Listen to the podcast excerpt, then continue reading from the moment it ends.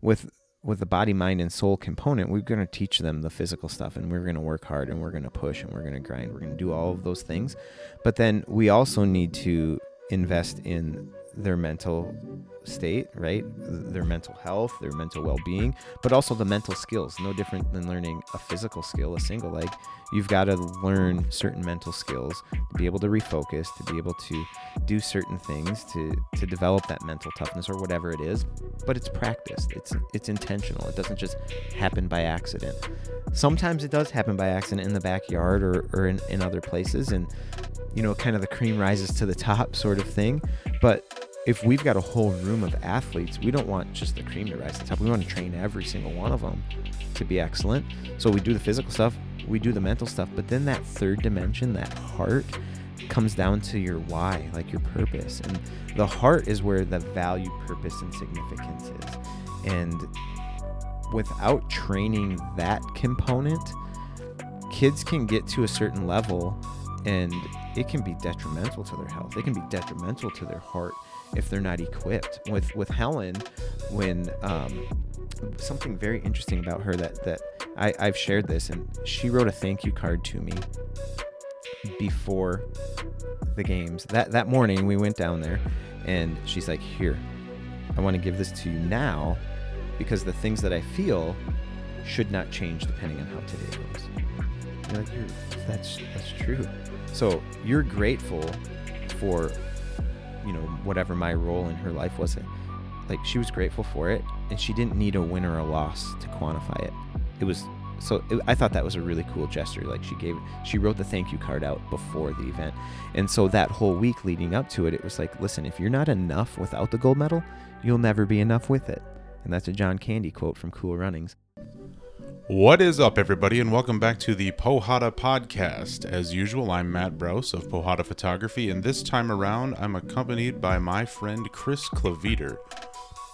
We sit down to talk with Kevin Black of the Victory School of Wrestling, his new Heart and Hustle charity, which is helping kids of all ages and women get into wrestling, as well as coaching people, not just athletes, to the highest levels. Kevin's a great guy with some great stories, and if you've been feeling at all unmotivated lately, this should help kick it up a notch for you. Speaking of the Victory School of Wrestling, they are the default sponsor of this episode. If you are in and around the Twin Cities or Western Wisconsin, are a kid or person with dreams of wrestling glory, or know someone, make sure to look into the Victory School of Wrestling. Without further ado, my conversation with Kevin Black. Kevin Black, Hello. I want to talk to you about three things Okay. in as indirect and disorganized a fashion as possible. Sounds good. Wrestling, Mm-hmm. your wrestling, your story. People are interested. The Victory School of Wrestling. Did I get the name right? Yep. Okay. And first and foremost, the Heart and Hustle charity, Mm-hmm. because I'm a sucker for a good cause. Cool. So, what is the Heart and Hustle charity? Um, well, it kind of Thank you kind for of wearing that shirt so I Yeah, get the name right. right. on the first try.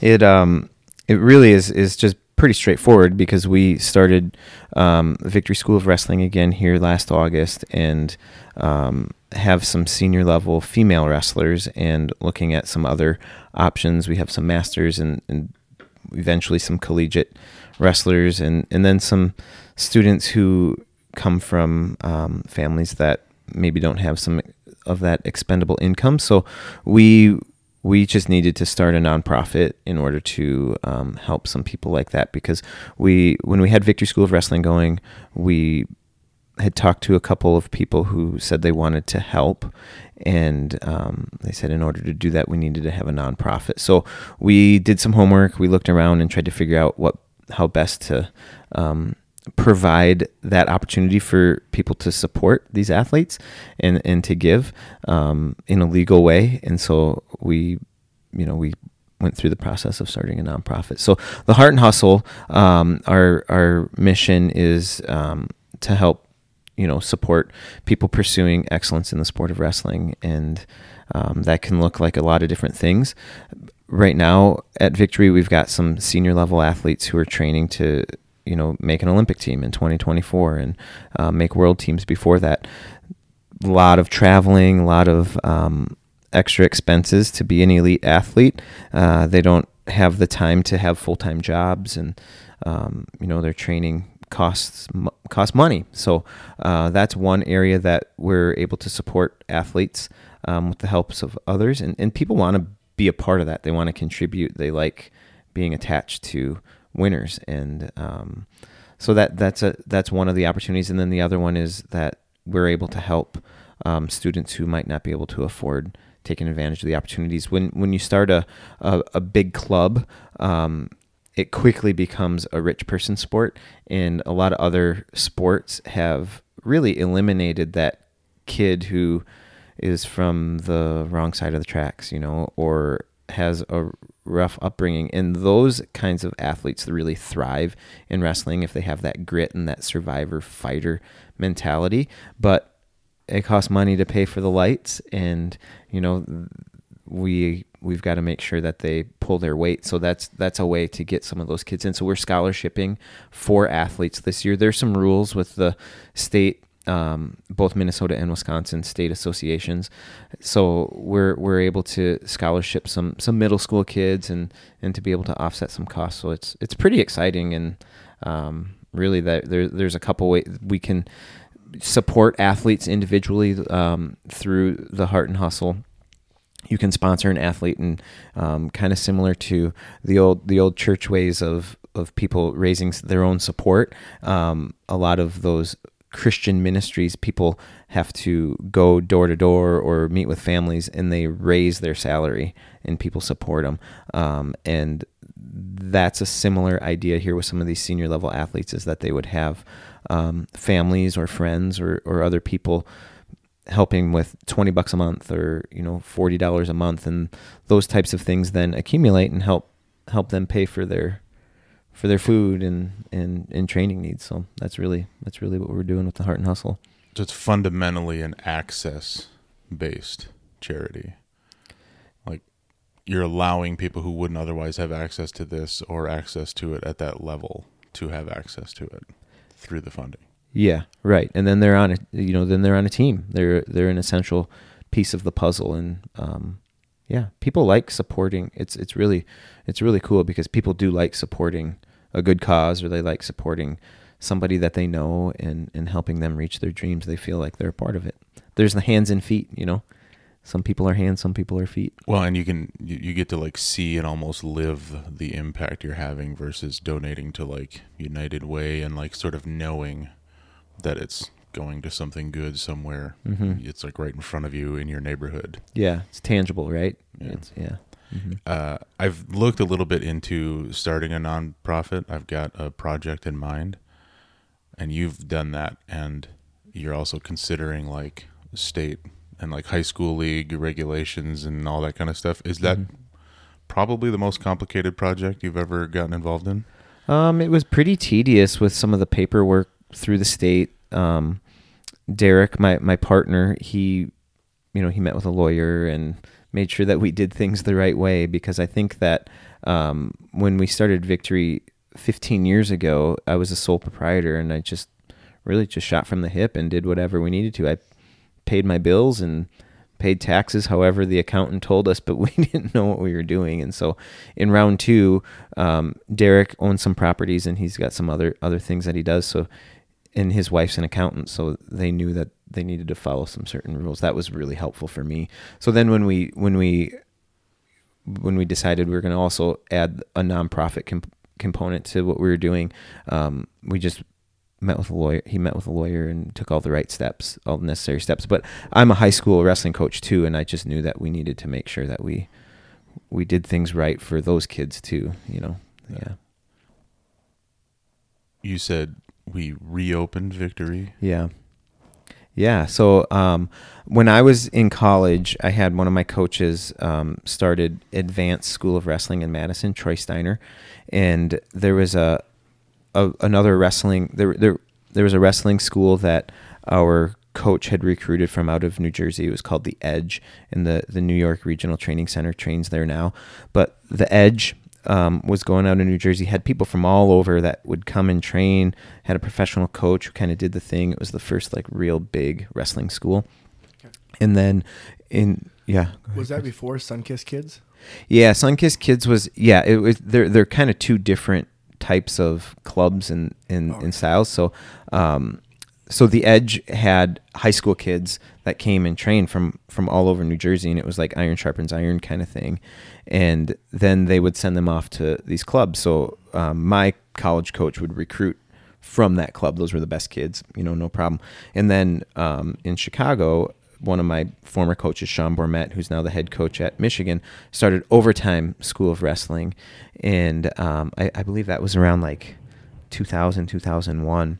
Um, and then Troy Steiner started Advanced School of Wrestling. So I was around all of these wrestling schools, wrestling clubs, and I saw kind of like their mission and vision.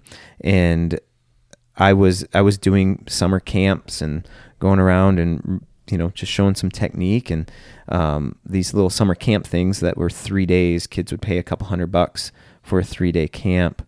Um, I liked showing technique. I liked hanging out, but thought this isn't really how you train. You don't really get better going. I mean, you do. You get better, but is it worth your investment to spend 200 bucks, 500 bucks for a weekend camp?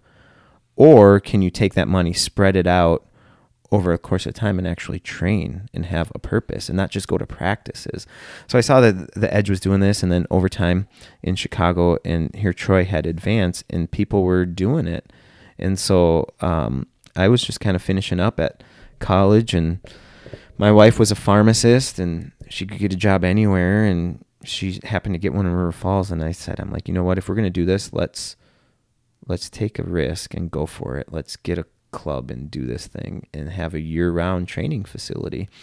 Um, so we started in our basement. We rented this house that had a racquetball court attached to it and Whose house has a racquetball it was so yeah attached right and so um, we put some mats down and we outgrew that space in like two weeks um, so then we were looking around and the place we're in right now used to be a fitness center in river falls racquetball courts um, Shout out to racquetball. yeah right Making it happen. yeah so Thanks we, for dying, racquetball. yeah. Yeah. yeah. We went in and um, renovated the space and made what Victory is today um, back in 2006 and did all the construction and, and everything and tried to like build this. Like I had a vision for kind of a world class training facility with the high ceilings and flags, kind of like, you know, when we travel overseas in some of these Russian gyms and it's like they've got the real high ceilings and just thought this we could really do something special here and um, so we, we had this facility but then also it became about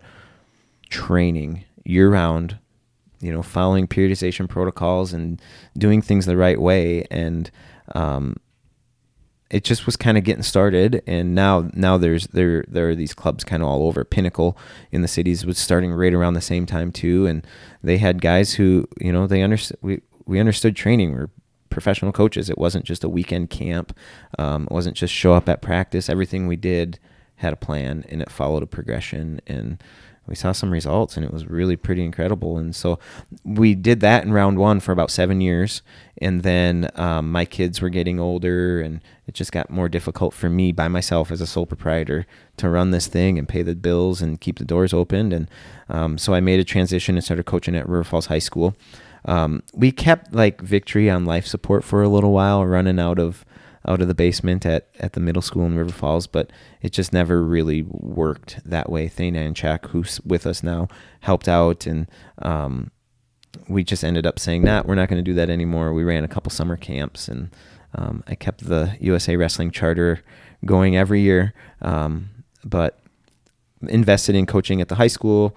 We had some other female athletes that were coming, and we could train them through that, and. Uh, and then and then two years ago I talked to Derek and the wrestling in this area had kind of started taking a dive. It wasn't as good. And we're like, gosh, we need victory back. We need victory back. A lot of people were talking, a lot of coaches. We'd go to, you know, seeding meetings and they're like, Kevin, are you ever gonna open up victory again? And uh, so Derek and I talked at Northern Badger two years ago and like, let's do this. So um, we just started looking into some options and we were gonna start then that spring and then COVID happened and so um, so that put a little little stop to that that beginning stages. But um, we had found a space we were going to go with, and and it wasn't ready when we wanted it. And then there was also COVID, so we were um, working out in some sheds across across this part of the state, and and then uh, just really it was an un- incredible happenstance that the space that I was in seven years before that, which had become batting cages, was no longer to operate because of COVID. And um, I just sent her, the lady who was in charge, I sent her a message on Facebook and asked where they were at on things. Um, because we were trying to get into a place in June um, of last year and, and it wasn't ready. And then we were going to try to get in in July and it wasn't ready. And we had to dis- we had to start in August because people were looking for other places, other clubs. And we, um, we looked at some places in Roberts, old fireworks place, and and then I'm like, I'm just gonna call them. That's I, I was familiar with it. I'm like, I could get my old office back. There's saunas in there. Like, let's just do it. So I called her and she's like, Yeah, we're done. We're out. I'm like, wait, what? And uh, this was like on a Tuesday, and the end of July on a Tuesday. And I'm like, well, can we just? She's like, yeah, our, our lease ends in, in two months, and we're done. We already put in our notice. We're we're done.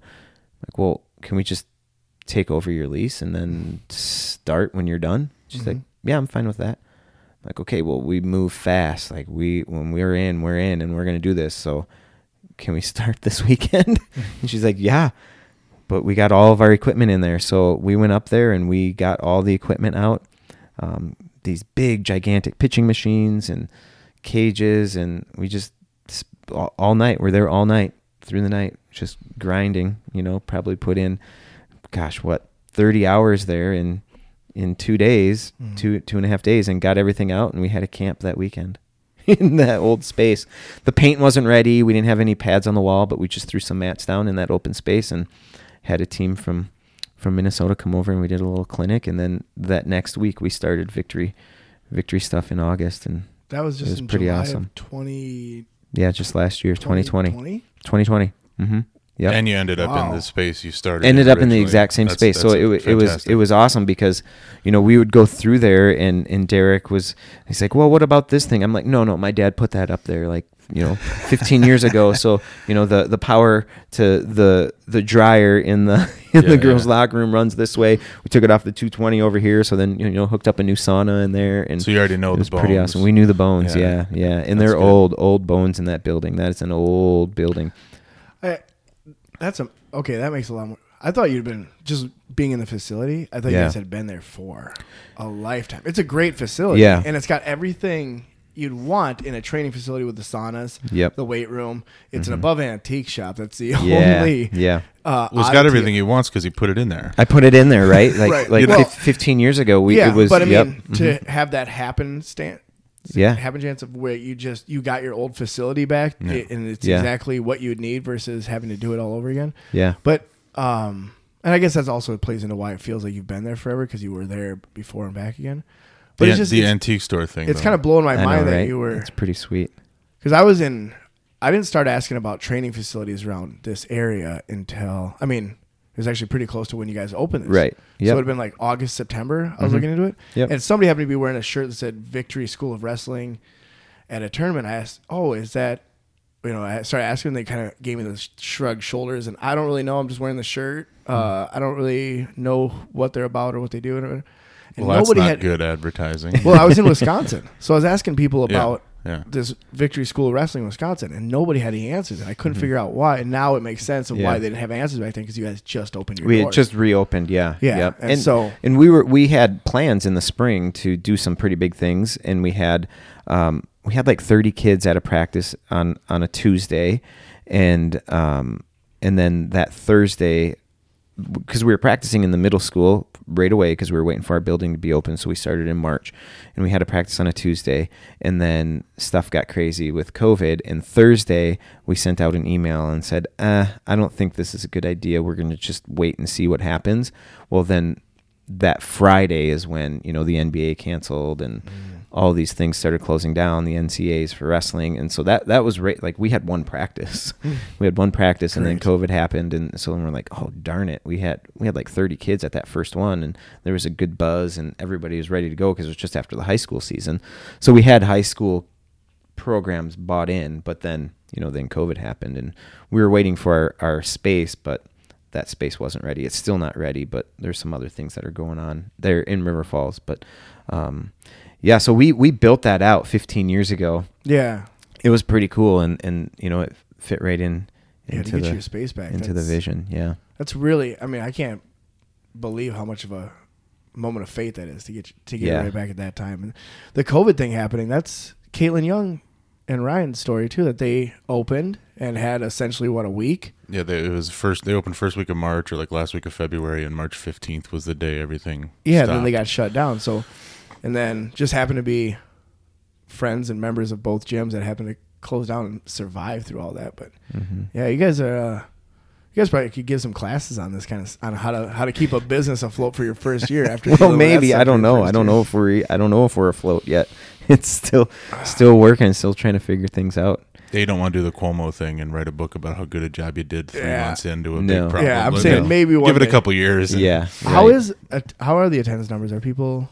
It's okay. It looks um, like more and more people every the week. the thing but- that's been hard. i- so last year we got some quick exposure because Minnesota had to shut down. Like they Mhm. couldn't they they couldn't get into groups and we could. Mhm. Um, you know, it was fortunate for us. We were upstairs, so we weren't like an attractive nuisance on Main Street. People looking through windows. People didn't really know what we were doing up there. So. Mhm. Um, people would go upstairs and they would just wrestle. Mhm. Um, and people came from you know from Minnesota who were a part of other clubs, but those clubs weren't able to to to do anything. So um, those that first month in August, we had a ton of kids um, at the middle school and high school ages. But this whole year and even now, it's been really really hard to connect with youth wrestlers. They're not wrestling in tournaments.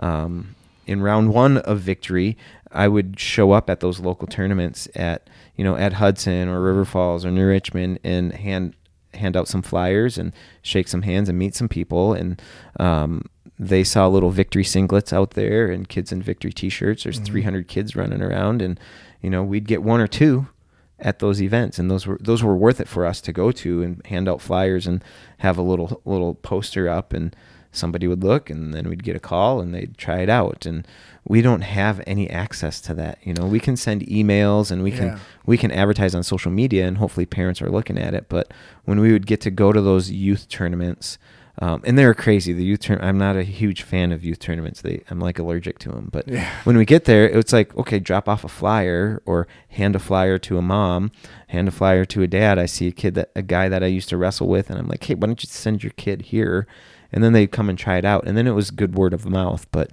um, so our our numbers for the youth i think we've not we haven't even scratched the surface on what we could do And with when they youth get back right into now. wrestling, regular competing, how often? I'm new to Wisconsin. So how often are the uh, kids competing? Like when does the youth club level Mhm. competition season begin and end? F- In- first define youth yeah youth Youths. youth is is before middle school for the most part Okay. So like up to Um, sixth or seventh grade. Whatever. Yeah, some of the some of the middle school programs um, work alongside those youth, but it's generally K through five are these youth tournaments Okay. on a Saturday, and and traditionally they've been a big fundraiser for local clubs. So every little local wrestling club.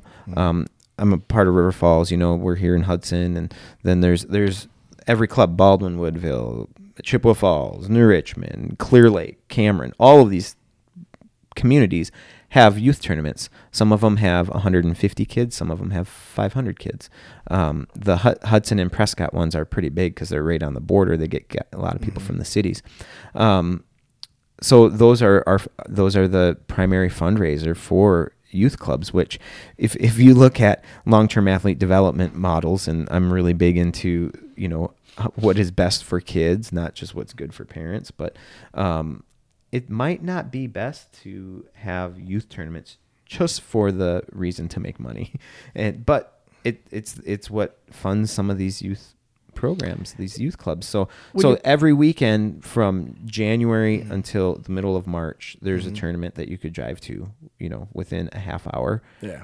to 45 minutes, and that that's kind of been the youth scene in this part of the state, northwest Wisconsin. It's not that long of a time, but when you do put it like that, that they're they're they're fighting to fund the Mhm. training facilities, yeah. it starts kind of sounding like those uh, buffalo fighters in Thailand, but way less severe. Oh yeah. but yeah, you're putting kids to the ringer yeah. through a pretty tough se- day, so you guys can have your facility. Yeah, and that's it. You- We've talked on off of the show before about how wrestling keeps eating internally.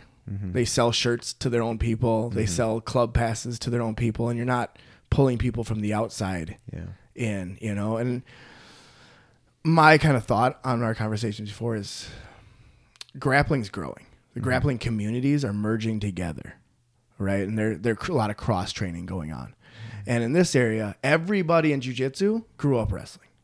Oh, everybody does jujitsu Hudson pretty much grew up wrestling, and the few suckers who didn't have a really bad time for the most part.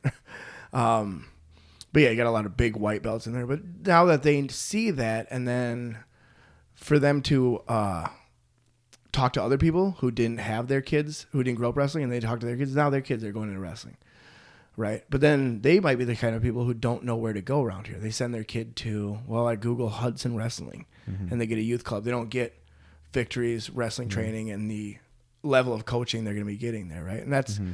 kind of who I'm like thinking about the focus of like how to grab people externally and bring them in. And that's the first tier of people I think that would be easier to grab. The first mm-hmm. grab is ancillary grappling and or fighting Yeah. activities. people who grew up doing judo and they know that wrestling is a I mean, wrestling is probably more popular in America. Maybe I'm looking only down my echo chamber here, but wrestling looks like it's more popular than ever. We have had the best world men's team, you know, performance ever. We uh, everybody knows a wrestler. Everybody respects wrestlers. Everybody knows something about wrestling now, right? Um, anywhere you go, it seems, it feels like people understand it. And so when all these ancillary grapplers have a deeper understanding even of that, now they're sending their kids to wrestling camps, right? And wrestling schools. But one of the problems might happen and come up is they send their kid to a club where it's a or a middle school. Middle school is probably one of the worst spots for wrestlers. And they sent it in Minnesota. We had, saw this happen. They sent it to middle school, and the middle school coach is the science teacher who wrestled seventh through tenth grade. Mm-hmm. And this parents watching these results and going, "You're not teaching them anything good. I'm going to keep them back in judo." Mm-hmm. To reach out to those people and hit them directly while they're making these decisions and bring them to a high level place that they see their kids.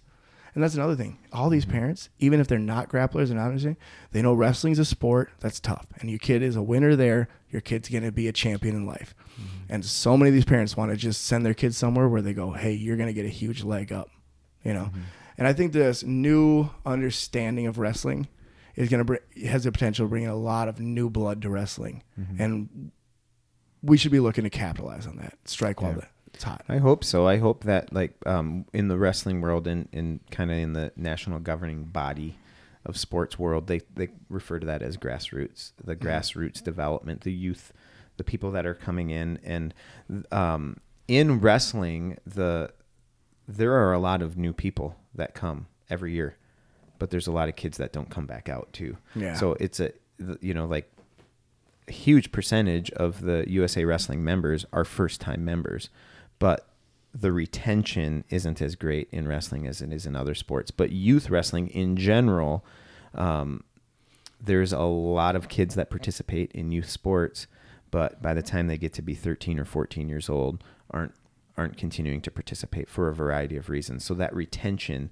is one of the focuses from a grassroots development in wrestling. If we get them to try, how do we keep them, right? But it's hard. It's weird. It's stuffy. You go in a gym, you're there all day. You know, some sometimes people like having a schedule. They know, oh, okay, we play on this day on Saturday. When we go to a youth tournament in wrestling, it's like you, you got to get up early. You get there in time for weigh-ins, and then you maybe go have a little breakfast, and then you're in the gym all day, and then you get home at four o'clock in the afternoon. And it was your whole Saturday, and that I think is is impacting the numbers just the way that we we compete. Um, it's an all day endeavor. So, um, yeah, I I think there like wrestling is growing. One of the biggest opportunities for growth in wrestling is actually really kind of scared of it is female participant and you know the women's wrestling is growing exponentially in this country but the wrestling community is is really scared of the growth of female wrestling. They just they don't understand it. We're pretty traditionalist, and it's it's hard. A lot of people on the outside see the boys and girls opportunity and they respect they respect both of them but within the wrestling community women's wrestling is not on the same level as as men's wrestling as far as respect in that it makes sense and from the youth level all the way up to the senior level um, Is this worldwide or is this?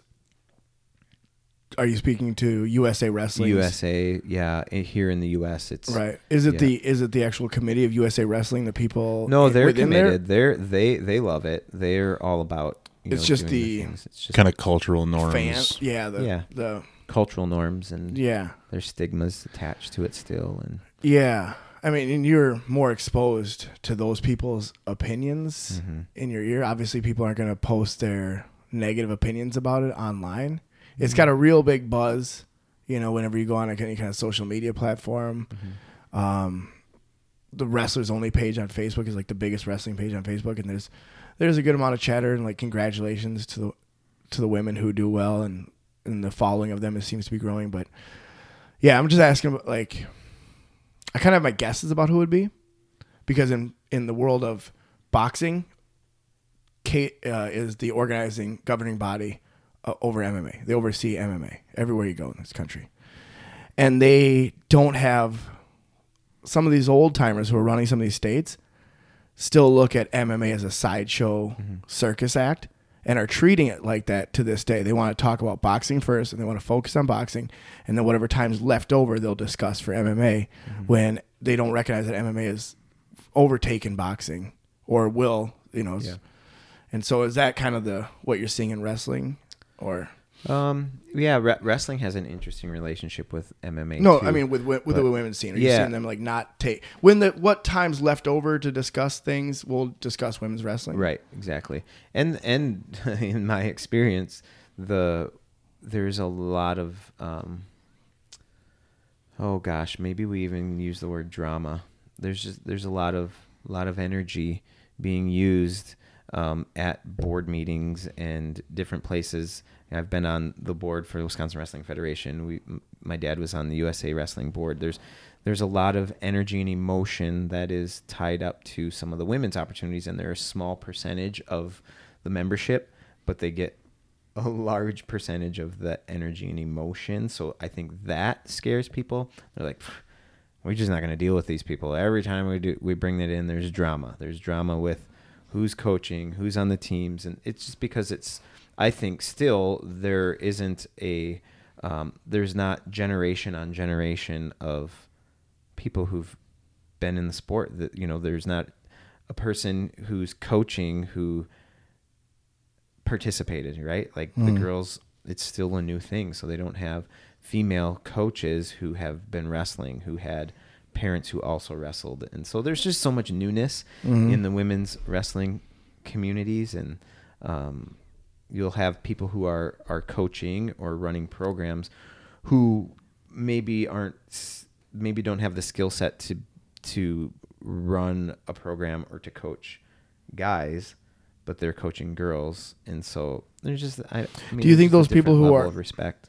Do you think those people in those positions who are maybe not the most educated coaches that are coaching these girls, do you think that a majority of them, less than a majority of them, are have the have their ego in check to the point where if a better coach stepped up or a better leader stepped up, they'd step aside and say, "Okay, you clearly got it here," or do they see it as an opportunity for them to get their hooks in and to make a name for themselves? Yeah, it's hard to say. I don't. I don't know. I, I think that there is um, thought that people are using it as a stepping stone, quick little Mhm. stepping stone. But I guess that hasn't really played out much. There aren't very many people who are entering girls wrestling as a stepping stone into more opportunities for the guys. It makes sense though. Um, you think that would be logical, but I haven't seen. I haven't seen that happen one of the reasons I haven't seen it happen is because once these these individuals do enter the women's wrestling scene, they're hooked. Mhm. Like they there's there's such a different energy about coaching a female than there is about coaching a guy that you don't just leave them on the side. You know, like you're invested and they become they become your athletes. And so um and it's the same like when you attach to a, a men's program You know, you don't just you can't. It's hard to just leave them. So once you cross over and start coaching females, my goodness, those girls then capture that coach too. So I think that's another reason why there hasn't been it hasn't been a stepping stone. Maybe maybe some people thought that it was going to be, but then they I mean- get hooked. I guess more so I'm saying like, uh, let's say uh, somebody wants to be a coach. Mm-hmm. They you've seen people for whatever reason they want to be a coach so badly, and they know they'll never be able to coach a Penn State, right? But maybe they can get into a D1 spot by coaching a, a D1 women's team, Mm-hmm. right? So they know they're not qualified for the job to be a D1 coach, but they they feel like if they can get their foot in the door, they can prove it. So so you have a less incompetent coach who mm-hmm. shouldn't be at a D1 level coaching a D1 team, but strictly because it's women's and nobody cares who's coaching the women's team, mm-hmm. right? Mm-hmm. So now you have this incompetent D1 coach, and then only he's filling a spot that nobody else is willing to fill. So Right. great, but then somebody who is competent comes along and goes, "Hey, I'll I'll do this." I'm wondering if those people who. Yeah. who started that whole thing would have the ability to say, "Okay, thanks for taking it from here. Right. You're the guy for the job now." Yeah, no, I see what you're saying. So, um, I was a, a part of one of the Women's College Wrestling Association, the WCWA, which those those schools have split to be a part of NAIA and then NCAA emerging status. Um, they have a different acronym, but basically the NCAA. And we, I, I remember very clearly we were in a meeting and one of the one of the coaches said, "Listen, guys, like we're trying to grow women's wrestling, and you understand if we do this right, we're all out of jobs." and the guy, and then everybody's kind of like, "Wait, what? What?" And it's like, no, we're you know at these small schools um, that are the college programs right now, like the best women's programs aren't Iowa, Minnesota, you know, Wisconsin for us here. Um, and Iowa's going to add. They're going to announce in a couple weeks that they're they're adding. And once that happens, I knew it. there are those those other places are they will become irrelevant and that's hard because they they're invested they've been putting the time in their lives are this right now and they might be the best program so now you're going to bring in an Iowa how are you going to compete with that you know and they're going to try hard they're going to still try to compete and they're going to beat them for a little while probably right? And Yeah. so but is that coach then going to make a lateral or maybe even like take a step up and now be coaching at Iowa? Or is Iowa going to look for coaches from a completely different pool?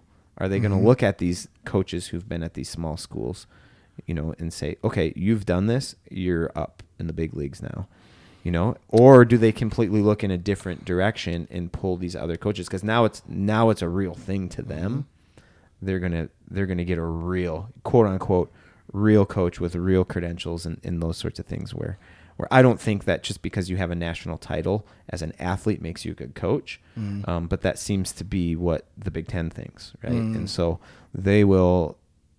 Is Iowa going to hire some somebody who has NCAA credentials?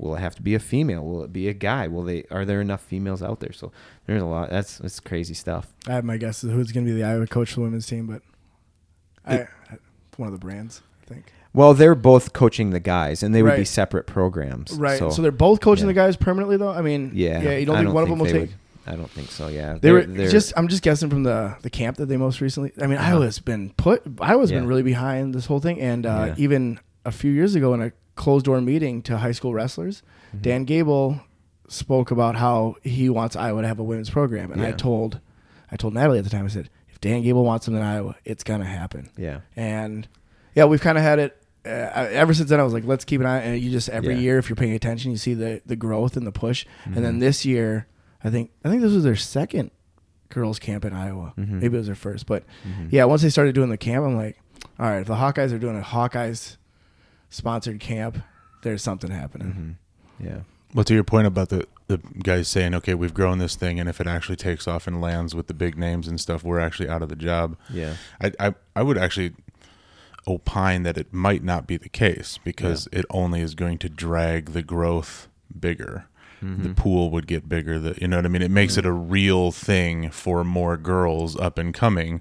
There may be a lagging few years, let's Yeah. say, but your program will only grow long term because it's a real deal now. I can Yeah. I can go to college and wrestle, you know, in seven years. You Mhm. know, once I get to college. But if you're pro. like a, a a small liberal arts school, you know that you're you're enrollment driven, and Mhm. that's that's what's been able to to move the needle for you with women's wrestling, and there you know there there are 99 college programs right now, and so Iowa might be the 100th. That that would be pretty cool, but or whoever adds, I, I don't know. Um, but th- so these small schools at these small liberal arts schools, um, when when the the Power Five programs add, and there's six, seven, eight, 10, 20 of these programs, are they just going to take the 20 best coaches from these other small programs and move them up? And then what's going to happen to these programs, you know? And so that's one one thought. But then are these Power Five programs going to come and they're going to bring big name people to the top because they want to they want to get the best recruits. They want to be able to be marketable.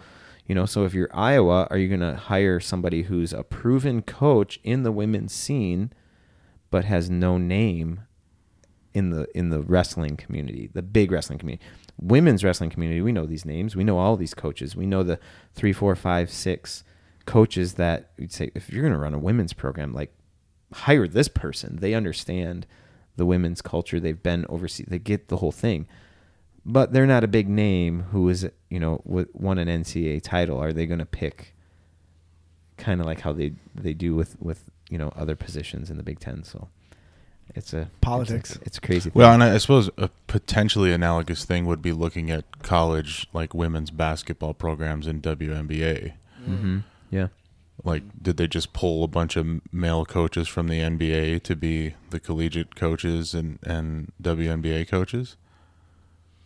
I don't think so. Awkward pause so. when none of us know the answer. Well, but, there like, are a lot of it's its own organic culture, and Yeah, people exactly. rose to the top a little bit. So hopefully, Yeah, and I, and at the time of the WNBA, there's probably would have been enough girls growing up playing basketball that there have been people who are competent coaches, females who are competent coaches to coach. Well, this is actually kind of my point. The Yeah. generational turnover every like Yeah. six to eight years when someone who was a good wrestler now becomes a coach Yeah. and they go on to start their own program another four or five years later. That's the that's like the evolution we've seen in powerlifting. You Mhm. know, like when I started um, coaching people in powerlifting, kind of getting back into it myself and coaching people in powerlifting in like 2014, 2015, it was the early stages of like, there's a lot of women at this competition this weekend. Mhm.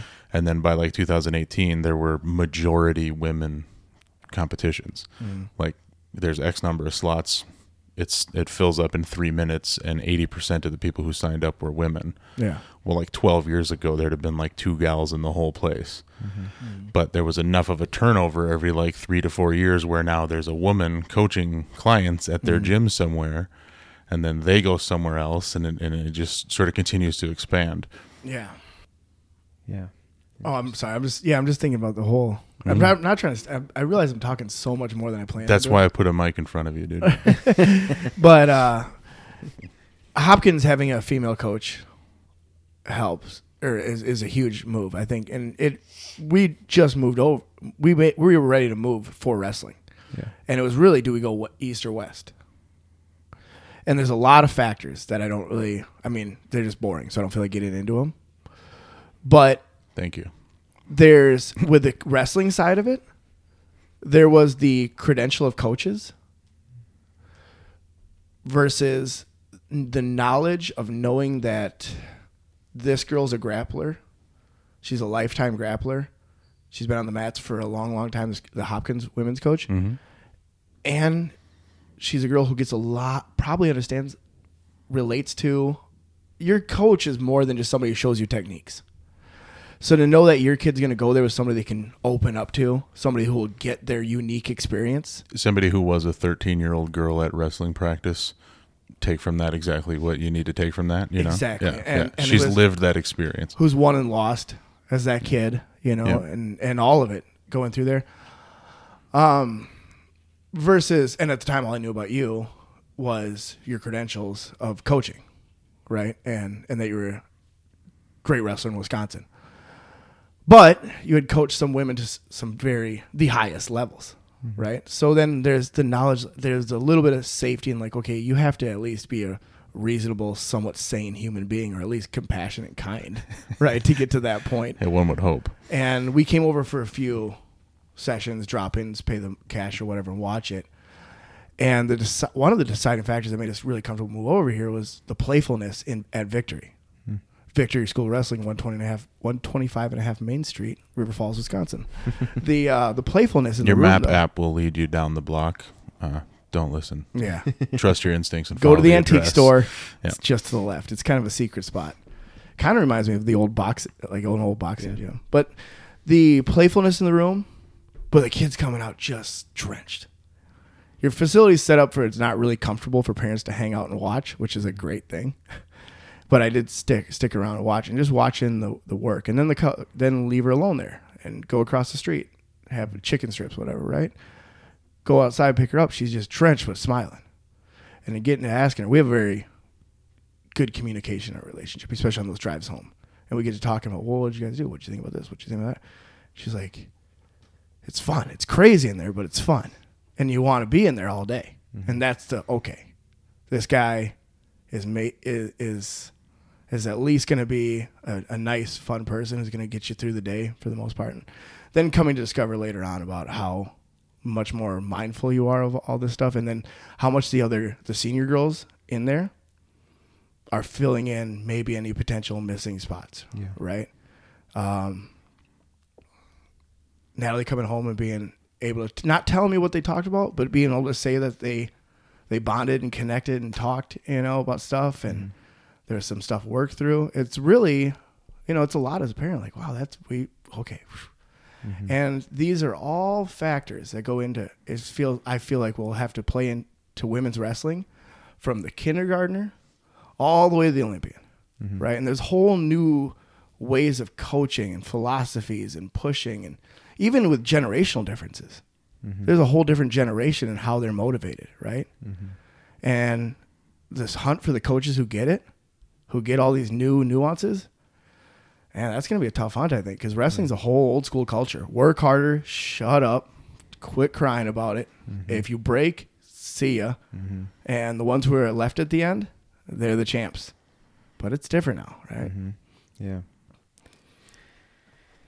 Yeah. Who'd you lead to the top? He used the phrase, "You led a few people to the highest levels." We had in in 2010. Um, we had uh, a athlete named Helen Maroulis. She came. She she lived in our basement with with another athlete, and um, she trained here, and then went to Simon Fraser for college. Was gone for a few months, and then came back that next summer. And, and I was kind of her personal coach for a little while, and then um, and then kind of became like the mental spiritual coach of hers. So we would communicate um, about about non wrestling stuff to help her to just be emotionally and spiritually well.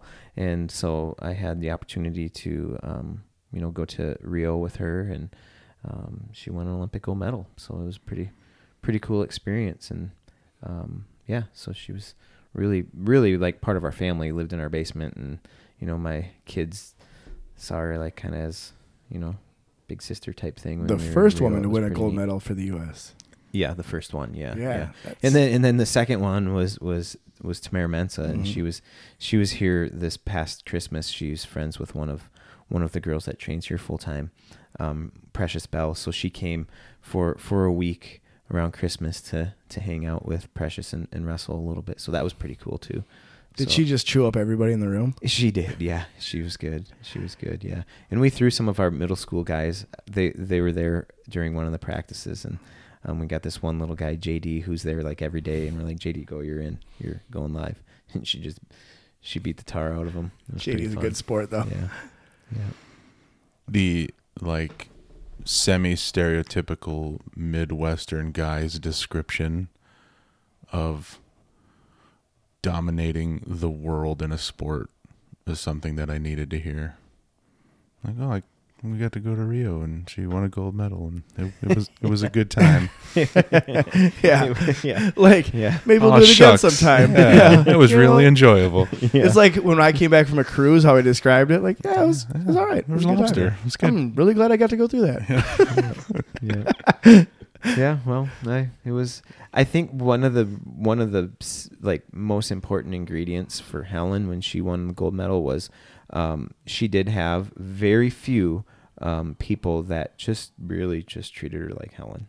And I'm like, listen, I know I met her um, in f- for the first time um, a few years before that, and she she was a senior in high school, and she just she just missed her her family. She was she did her senior year at a different school, and um, you know was kind of fast tracking up the up the uh, the ladder, and she had made some senior teams, and they thought she was going to make the 2012 team, and I, I thought she was too, and she had a setback. But I, I remember like meeting her, and it was just this. She was just a kid. Like, actually, I was supposed to go over and and the, our sponsor, New York Athletic Club, he's like, go.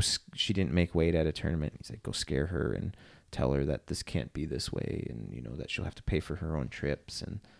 Like I'm not gonna go yell at somebody. Like that's not like that's not who I am. You picked the wrong person to do that. And so I went over and we just had a conversation, and she just missed being home. And it was like, she's just she's just a person, you know. So I think the the most important part of my role in her journey, um, and going into two, 2016 was I I just told him like, you're just I'm just gonna treat you like Helen, not like a wrestler, like some superstar. You're just you're just a kid. You're a You know, human being, not You're a product. human being, not a product. Exactly. And and there's so much performance based acceptance in in sport, and you get to that highest level.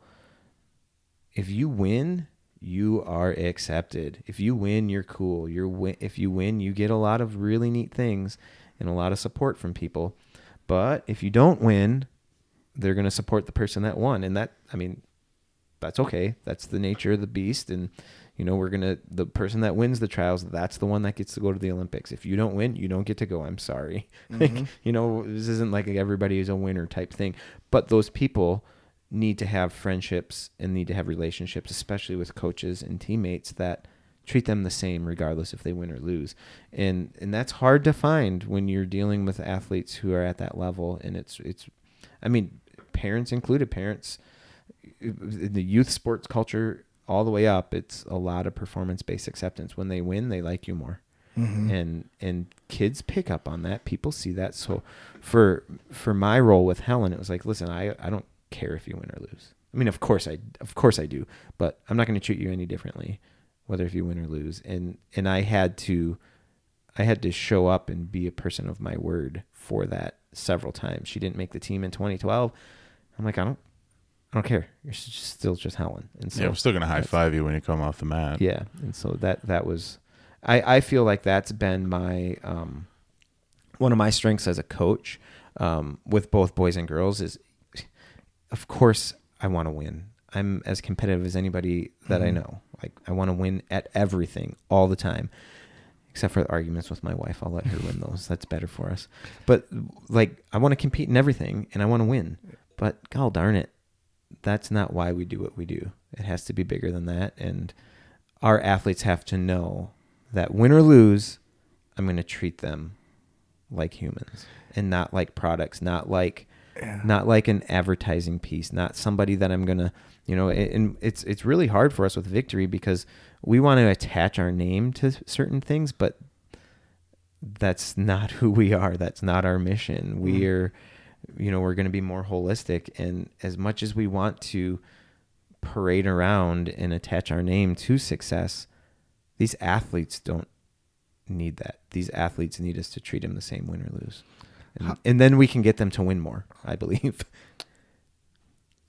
how do you how do you find you obviously motivate these wrestlers to push themselves to the red line point for large chunks of time during practice.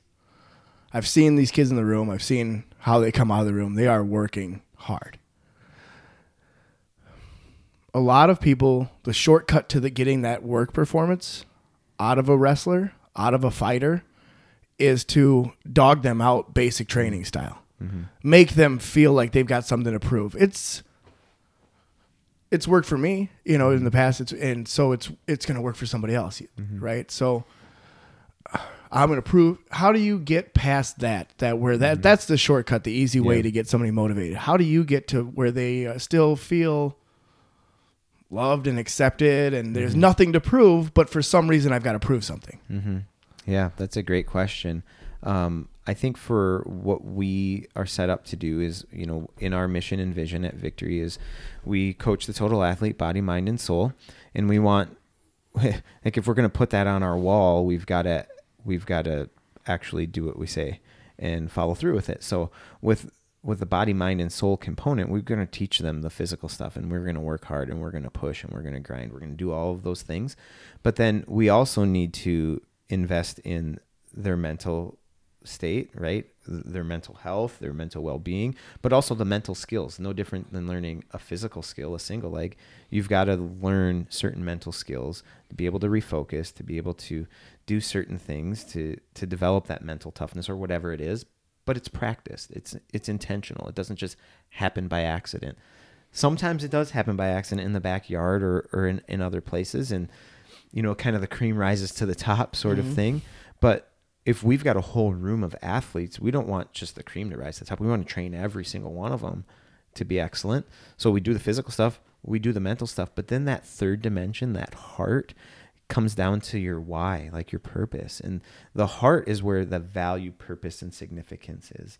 And without training that component, kids can get to a certain level and it can be detrimental to their health. It can be detrimental to their heart if they're not equipped. With with Helen, when um, something very interesting about her that that I, I've shared this, and she wrote a thank you card to me before the games. That that morning we went down there, and she's like, "Here, I want to give this to you now, because the things that I feel should not change depending on how today goes."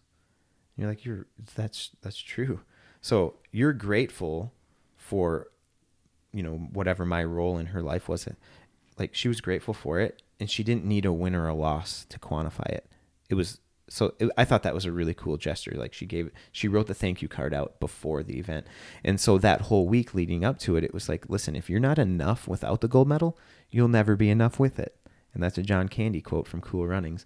Like you, you will never be enough and and that that's the thing is people are chasing that and hunting that and then they get there and it never satisfies them it never fills them so that that third dimension the heart what we have body mind and soul that's where your value purpose and significance is and if we're not exercising where you're finding your value if we're not exercising that you matter apart from these gold medals we're going to throw these people into a situation because we're going to train them. We're going to get them. We're going to we're going to make them winners.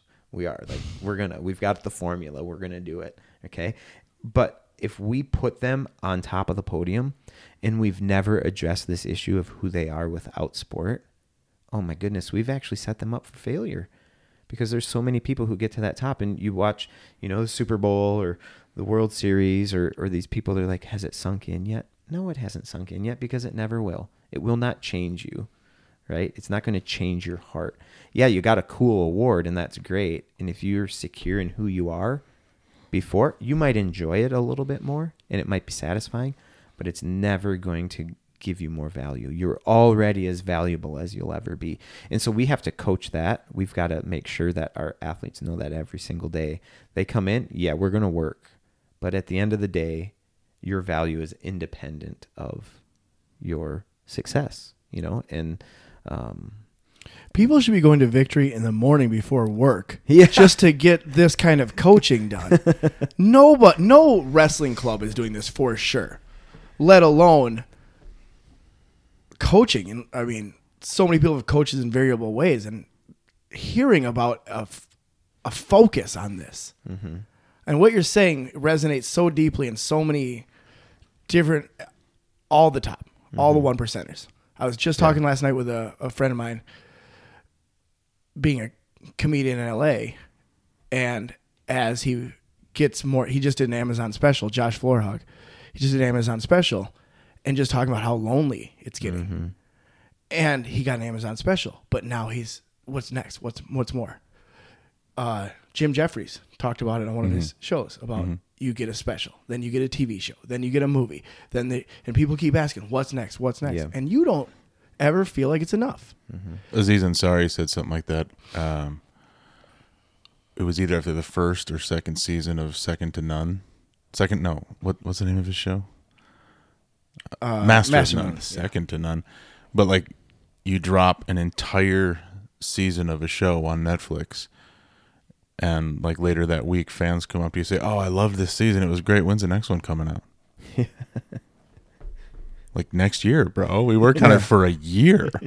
You Yeah. know, same sort of thing. What's next? Cool. Do it again. Do it again. Do it again. That- What's next? that is one nice thing about competing as an adult in these combat arts is that you do anything and it's like being a little kid again congratulations nobody's asking what's next nobody's asking what it really means nobody Everyone can in- ask how many people are in your division Everyone in your friend group is like, "Holy crap! You did what? Yeah. that's amazing. you got up and did something wow every day yeah." for weeks holy cow sort of a low bar, but like it's probably a good balancing uh, reflection between the two. but sets the amount of ha- you'll see people the more happy You're gonna see. yeah, that, Yeah, yeah, that's yeah. The, that's the secret sauce, right? And Mhm. that's what when you're um, there's three dimensional coaching.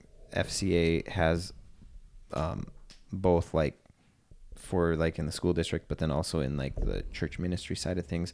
They have these like three dimensional coaching, body, mind, and soul. You got to teach each component, and when it comes down to it, you're participating in sport because it's fun mm-hmm. right?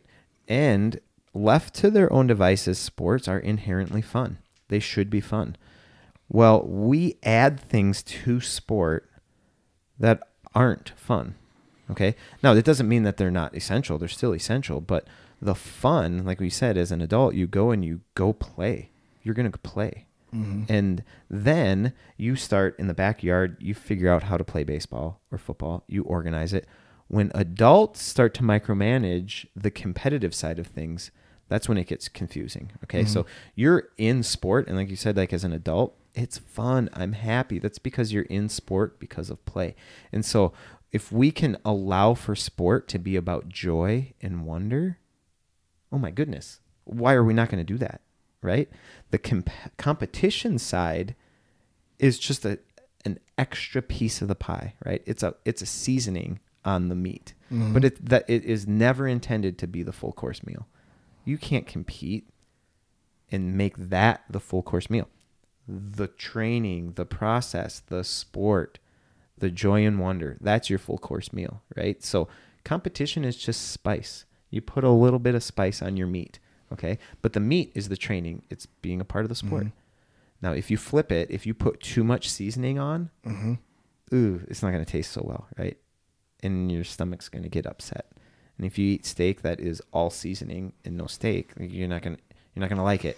And it's not going to sustain you either, Mhm. right? There's no nutrients there. So what I really believe in when when you handle sport as exercising joy and wonder and you come into the wrestling room, we're going to train you. Yeah. I got a, I got a plan. Okay, we're co- like I put a lot of effort into making sure we're progressing at the right rate and everything's happening on on schedule or on course and we're getting the results that we need. We're measuring it, we see it, all of that kind of stuff. But you just show up. If you know your why, it's to become the best person you can become, right? Be your best, do your best. This is going to be fun. This mm-hmm. is going to be fun and that's sustainable. That's sustainable. That's meat. You don't need seasoning on meat, right? Mhm. Or if you're a vegetarian, you don't need seasoning on Okra. on, on your On your okra. yeah. Yeah. You don't need seasoning on it, but you can. You definitely can't go down the seasonings aisle and get a whole like satisfy on the seasonings, Mhm. and that's what U Sports has flipped. They and, and a flipped it. poorly prepared steak won't be saved by Old Bay or whatever. True. You know, like, True. If you're not Yeah. managing the steak well, yeah. the seasoning isn't actually going to matter all that much. But Yeah. if you get everything perfect, and then you put a little seasoning on there, it turns out to be just be that extra level of greatness, and that's what those gold medals are. Mm-hmm. But yeah, you see adults very happy about winning a blue belt world title, and they'll be more happy about that than some guy who just won the Super Bowl. Mm-hmm. He'll, And- he'll be way more happy if you say his name. I'm not saying I'm not doing Don't it. say his I'm not doing it. Don't say his name. he already loves himself enough. yeah. The um but it's that satisfaction of knowing that I I'm enough Mm-hmm. and I'm having and, and I'm so and life is going so well that I'm able to go have fun with my friends every day And that fun is amplified by working hard in that room. And that motivation to work hard is from the little seasoning of competition, that spice of competition, knowing that's coming up in eight weeks. Right. And I go in there and push it a little bit harder because I want to do well enough that day. Another thing you find as an adult is when you don't do well by the numbers, you got third place, 2nd mm-hmm. place. But man, you know there's nothing you could have changed in that six to eight weeks of getting ready for it or on that day that really could have made that much of a difference. Mm-hmm. Sometimes you just get manhandled. Mm-hmm. But you don't leave there upset about it. You're just like, man, that was a new experience. That was a cool experience. And then you have more appreciation for these natural athletes who can just go pull somebody apart and you're like, yeah, that's I've I've felt a taste of that. It's mm-hmm. terrible and I can't imagine what the next level of monster over that guy is, you know? And uh, yeah, that's the fun of life, right? So now even when you're casually sitting around watching other people be great, you're like, Whew, I can't imagine what that victim's going through. Yeah. See, it seems to me that the like maturity and perspective you're talking about as us as adults going back and doing play stuff mm-hmm. is exactly the kind of thing that you know taking a human approach to coaching yeah. Mm-hmm. young kids is trying to expedite Yeah. like feel it the way I'm feeling it after learning it the hard way the last 30 years right now so you can eh, you know experience it in a more positive way and take more from it. I think a lot of adults have been grown grew up. The reason they quit sports at 24 and the reason they quit caring about their physical presence and their physical well-being at 24, 25, 30, whatever is because the only motivation was to get an award so people would be proud of you so they love you more so they'd give you that that good day with with everybody versus the gloomy sad day of losing Yeah. right? And so you're constantly driving. If we don't get this first place today, it's going to be bad. It's going to be a bad week. Mm-hmm. But if I get first place, oh, it all depends on that medal. Mm-hmm. And as an adult, it doesn't really matter about that medal. It's about the fact that you went to Vegas with your friends and then went to eat a three pound burrito afterwards. And also I did some jujitsu and did okay and yeah, Yeah. yeah. And I worked harder than most people I know Yeah. leading up to that, and I'm in better shape. I can go to the pool and take my shirt off comfortably. Uh, I had a purpose for the last six weeks outside of just being a dad who works. all the crap that wasn't included in the version I got pitched as a The kid. The way kids should be feeling about Yeah. this sport is my escape. It's my op- one thing about COVID wrestling. It turned into that with the Dells having so many tournaments. It turned into we work hard, and it's a perfect opportunity to show you how to play hard afterwards. After most adults compete, you pop off. You go and have your drinks. You go and have your huge quantities of food, and you go and have just relax with your friends for a mm-hmm. couple days at least. Mm-hmm. With the kids, what happens after every kids tournament? You win, you lose, you go home, and you're back to mowing the yard, on YouTube, watching fishing videos, whatever you do as a kid, right? Mm-hmm. Kids watch fishing videos. Yeah, on Yeah, they love it. They, they? love it. Oh man, All right. So the kids around here, at least, the um, that but makes sense. With the Dells, you go and you weigh in. You have the stress of competition. You're competing with kids from all over the country. However it goes, at the end of the day, I was able to show my kid, all right, go get a virgin daiquiri at the bar, get some mozzarella sticks here, whatever, however you far you can make this money go, go with it. Go run around with your little hoodlum friends till three in the morning. You know, play on the water park, whatever. We're in a little resort. Just have the time of your life after this competition and it really became wrestling became so much more fun in those moments about hmm. yeah i mean for one you got to excuse any it was easy to say like okay you went against kids from texas and kansas and iowa and illinois and you know you got this place. Well there's these kids are coming from all over. They're dedicated wrestlers. We got things to work on. We'll we'll film it and we'll talk about it later but go have fun. You know to have that on one side you're saying it's not like you lost to a nobody that's comforting. And then the other side is say, go have as much fun as you possibly can. Knowing that's coming, that's comforting. And it made wrestling more fun as a parent for me too. Mm. Mm-hmm. This is that thing where you just stare at me. Mm-hmm. Make it uncomfortable. Steak and mozzarella sticks. Man, I'm hungry. I am too. Yeah. But yeah, Kevin, I think you should possibly look into coaching adults before work in the day at Victory School of Wrestling, 125 and a half Main Street, River Falls, Wisconsin. Yeah. You pretty good wrestler, Kevin. Was I a good wrestler? Were you Or- and or are you? whatever version uh, suits the Um, narrative better. Okay, so I I guess like what I will say about that, I I don't. I had um I I enjoyed my wrestling career. I think I underperformed when it came to the end, um, and unintentionally that became a healthy fuel for me to become a, a very committed, in depth coach. Um, as an athlete, I, I, I, I had a brother. Um, my dad was our, our coach. We grew up on a dairy farm.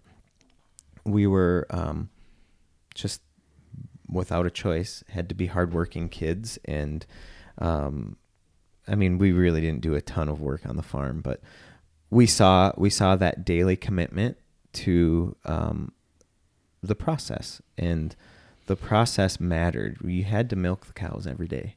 You couldn't take a day off. You know, that's not how this works. and so that that became something that was just ingrained in my in my spirit like you don't take a day off you work you go to work and so um so i had i had perfect attendance kindergarten through 12th grade Holy i got like cow. this big award and all this kind of stuff but um i think that that for me is that's that's the most important piece of what my wrestling career was because i showed up every day and did what i was supposed to and i worked hard. I had a lot of really good coaches a lot of really good influences so i know that i, I was blessed. I had opportunities that others didn't and and I'm grateful for that. Um, but I showed up every single day. You know I could have had the best coaches in the in the country um, which I think I had really good coaches. You know my dad was a youth coach. He's in the Hall of Fame. My um, my high school coach he he's in the Hall of Fame. My college coach he's in in multiple Hall of Fame. So I had Hall of Fame coaches at every age level. But if I wouldn't have shown up and if I didn't work hard they wouldn't have been able to do good things through me either, right? Because I had a lot of teammates that had the same coaches. and and so what was different? Well, I mean, I think I had some athleticism and there were some God-given abilities, but I exercised them. I worked them. So I showed up every day. Dairy farm mentality. Um, and so high school, I had a I had a pretty successful high school career. Went to the University of Wisconsin and um, had hoped on winning a national title and you know eventually making an Olympic team and neither of those things happened so that's what I think of most in my wrestling career um, so thanks for bringing it up because I was in a good mood for a while and then we talk about my wrestling career Well, and, but and- then and it became then it based on the conclusion of your story there. I want you to go back and listen to the rest of this podcast, Yeah. the first hour, hour and a half of this podcast. Yeah. You broke it down to a zero sum game at the end and said ah, it wasn't very good. Tell me what did pretty good at the high school level means. Um, well I I mean I won all my matches I guess that was Another There it is. another Midwestern guy version. So you were undefeated in high school, is that I what you're saying? yeah I was in yeah. Wisconsin, in the Midwest. yeah Also, if you if your story didn't include growing up on a dairy farm, I was going to have you make up a story about growing up on a dairy farm Oh, just to suit the cultural narrative, yeah, you know. yeah yeah um, So you're an undefeated high school wrestler back in the day. Yeah, yeah, I was a four-time state champion. Um, there we go.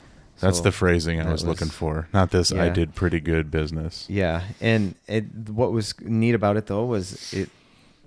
uh, I look at it and I respect it, and I think it's a really cool thing. Mhm. And um, having now coached, um, been able to replicate some of that. Like our, we have Jens Lantz who who runs our high school program at Victory. He was a four-time state champion. I was his club coach, and so being able to like replicate my experience in high school is is kind of a neat thing to look back on. Mhm. I appreciate what I did a little bit more now because I have um, I have a different different vision or a, I look at it differently. But to me, it was just like that's just what you do. Like I'm just gonna show up and go to work and you know go to practice and then when I put the leg band on, like I'm I'm gonna win. Like that's just what I did and that's what I was supposed to do and I didn't know any different, you know. And so um, when I was in college and doing some clinics, um, a lot of people would say like, "What was it like to win four state titles?" I'm like, I don't know. It was just normal. I don't know. That's just what we did. That's what I did. I Mm-hmm. how how how am I supposed to explain what it was like to be me? That was who I was. It was so natural. And- yeah, and so I it wasn't like I did anything special. I freaking worked my butt off. and I was really committed. I was really dedicated, and I did a lot of little things behind the scenes that nobody saw. That was, you know, were some of the special things. I was had a lot of really weird idiosyncrasies and like superstitions, but they were they were part of the process and part of the routine that um, you know that that yielded success at the high school level. Um, and now coaching high school kids, helping them have healthy habits and routines is is a, is a chore. It's a chore, Mm-hmm. and um, I think that you know having grown up on a dairy farm was something that helped with that. So I still have things that I like are non-negotiable, just little idiosyncrasies, you know, like and then we try to pass it down to our our athletes like I do not take elevators. I take the stairs. Like elevators they're for lazy Americans. I'm not a lazy American, so we take the stairs and And people that and- need the elevators, you know, if you're in a wheelchair, you got to use the elevator. Sure. elevator. In Mhm, fairness, sure. yeah, Yeah, maybe They're- I don't know what they would were happen put if I there was in an for elevator. handicapped people. Yeah. We- we Before go- that, yeah. we go up, you know, like we go to hotels and we get checked in, and you know, we just were at World Team Trials, and here's Allie with her three bags, and she knew she had to take the stairs. You take four flights of stairs with your bags, and everyone else can take the elevator. And that, like those are those are silly little things, but they were part of my experience that that put me in a situation to a lot to of people are looking. A lot of people are looking for that Hmm. right there. Mhm. The little idiosyncrasies Mhm. that. I mean, you're a very modest guy, obviously, but people, you, it just came to you naturally. I'm just going to take the stairs. The little extra work, your viewpoint of it, from what I'm hearing, is that you see it as a gift. Oh, I get a little, a few extra steps. I get a little extra time to train. That's thir- 10 more seconds that I made myself a little bit better. Where a lot of people just see the difficulty in that task and not how they're going to feel after the task is complete. Mm-hmm.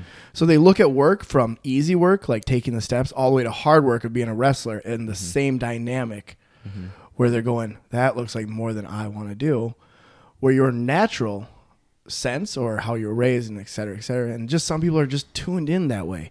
Especially a lot of people who grew up with hardship early on in life are tuned in that way of seeing that no, I look forward to the work because I know it's going to make me a little bit better. It's going to put me the it's going to make me more likely to be the cream that rises to the top, Yeah, right? And so I they wa- don't fear it.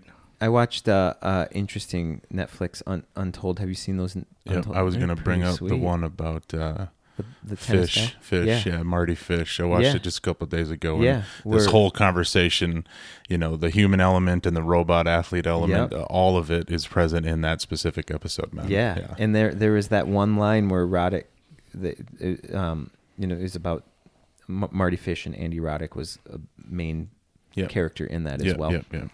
and he said and uh, it was i was so refreshed to hear it because i'm like ooh okay let me th- let me think about this break it down he's like you either get it or you don't by 17 right that's what he said Yeah. and he's like you either get it or you don't and he said then that mardy fish had found the formula and changed Yeah, he's like, the what, only 30? guy he ever Only met he that ever met. figured it out Yep. later on. and It. and and I love that because that's exactly what we're trying to do here at Victory is I do believe I like you can still have a growth mindset and I do believe that people can get it later on- in life but they don't but they can they can but Yeah. they don't so Question is why not? why not right and Yeah. and it's because those foundations the sustained success about you know char- character is what leads to sustained success and the joy and wonder and all those things like we want to create that atmosphere where people get it Mhm. and what what do they have to get well okay if you want to be an olympic gold medalist guess what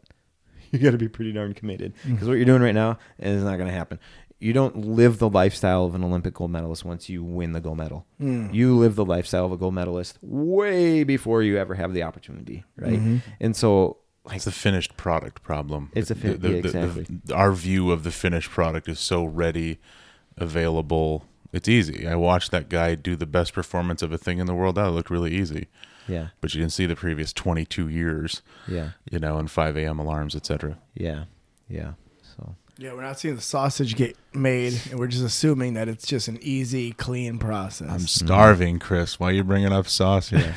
the, the, an influential coach of mine, um, you talk about the idiosyncrasies. I, I kind of like his phrasing better because he would talk about seemingly insignificant details. Mm-hmm. Like, oh, it's just 15 more minutes. I'll hit snooze. Mm-hmm. Well, now that's f- you, everything. Your whole day is 15 minutes behind. Like, Mhm. am I? Did I get a chance to prepare a good breakfast? Did I get a chance to journal or what? You know, I Mhm. goofed my whole day. So that very small detail in one day times however many other little seemingly insignificant details is what sort of makes or breaks the long term success and path. you know? Yeah. That's not just an athlete. That's in human. That's what I'm saying. beings, Human, yeah, yeah, and but being everything. intentional. I didn't say sports, you know? It's Yeah. about being intentional, right? Mhm. And, and rather than accident, the opposite of intentional is accidental. So, are you living your life with intention, or is Mhm. it happening to you on accident? And to go back to a well-known phrase within the jujitsu community and some podcasting, Is it stuff yeah, about brah? the Jocko stuff about Os. when people say discipline sets you free, Discipline Yeah, that's equals Jocko. freedom. Yeah. it uses when equals free. You remember Jocko saying that? Yeah. It's about those little idiosyncrasies. Yeah. If you get yourself Mm. fast forwarded 15, 30 minutes and you're doing a whole extra task with an extra hour every day, Yeah. you're going to be way ahead by the end of the month. And then you imagine where you're going to be years from now. And a lot of people are now starting to understand that that's a thing because they're getting it into their head so much. And people are changing at a later point. Mhm. I know people who are stepping on the mats at 30 and become the best version of themselves. Clarity, Mhm. hu- humility, you know, they're they're happy with themselves and they're Mhm. discovering all this for the first time. So it it is very possible. I just don't think it's seen. It wasn't seen that often before because Yeah.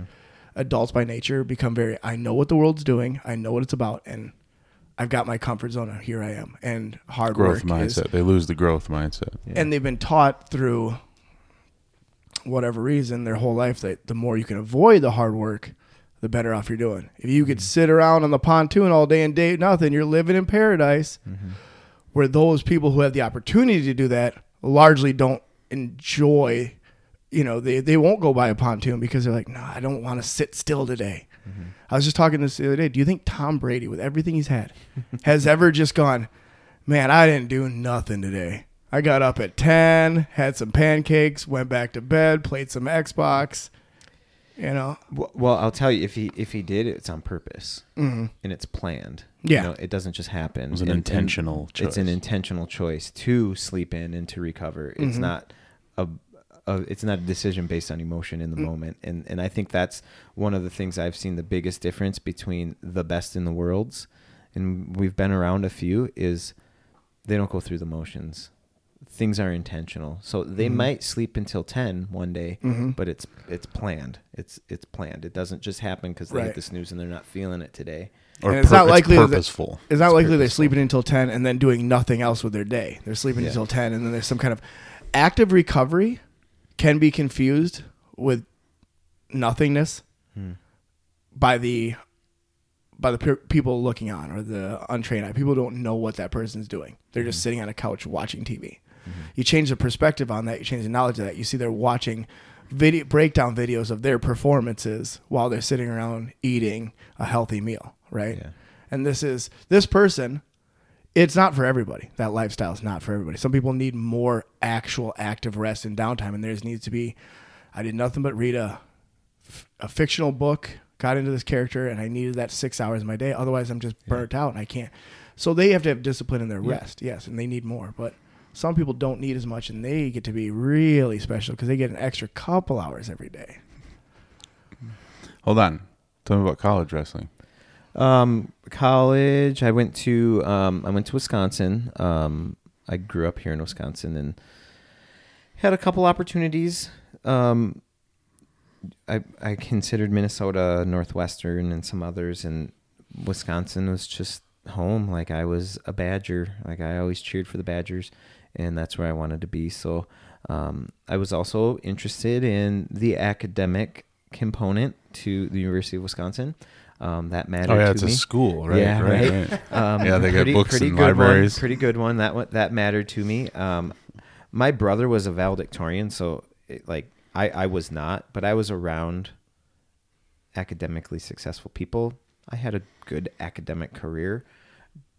My study habits were not as great as my wife's or my brother, who were both valedictorians. So like the closest people to me in my life are valedictorians. You know, 4.0 through all their stuff, whatever.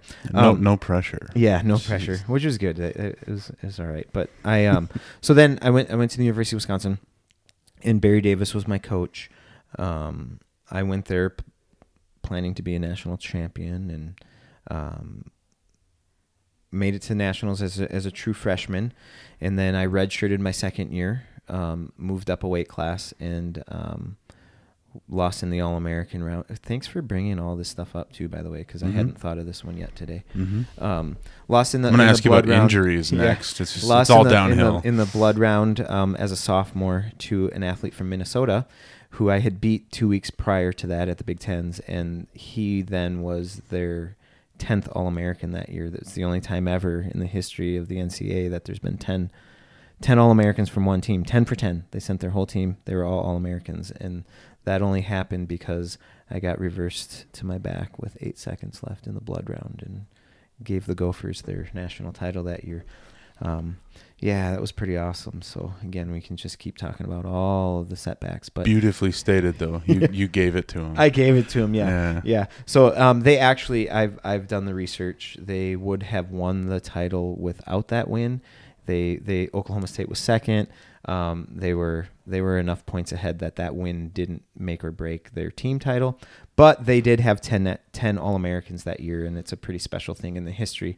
At Minnesota, we've sent some athletes up there, and they still talk about it. They still talk about how how Brett Lawrence won because he beat this guy that he had lost to the week before, and he was doing it for the team, and it was this big, huge thing.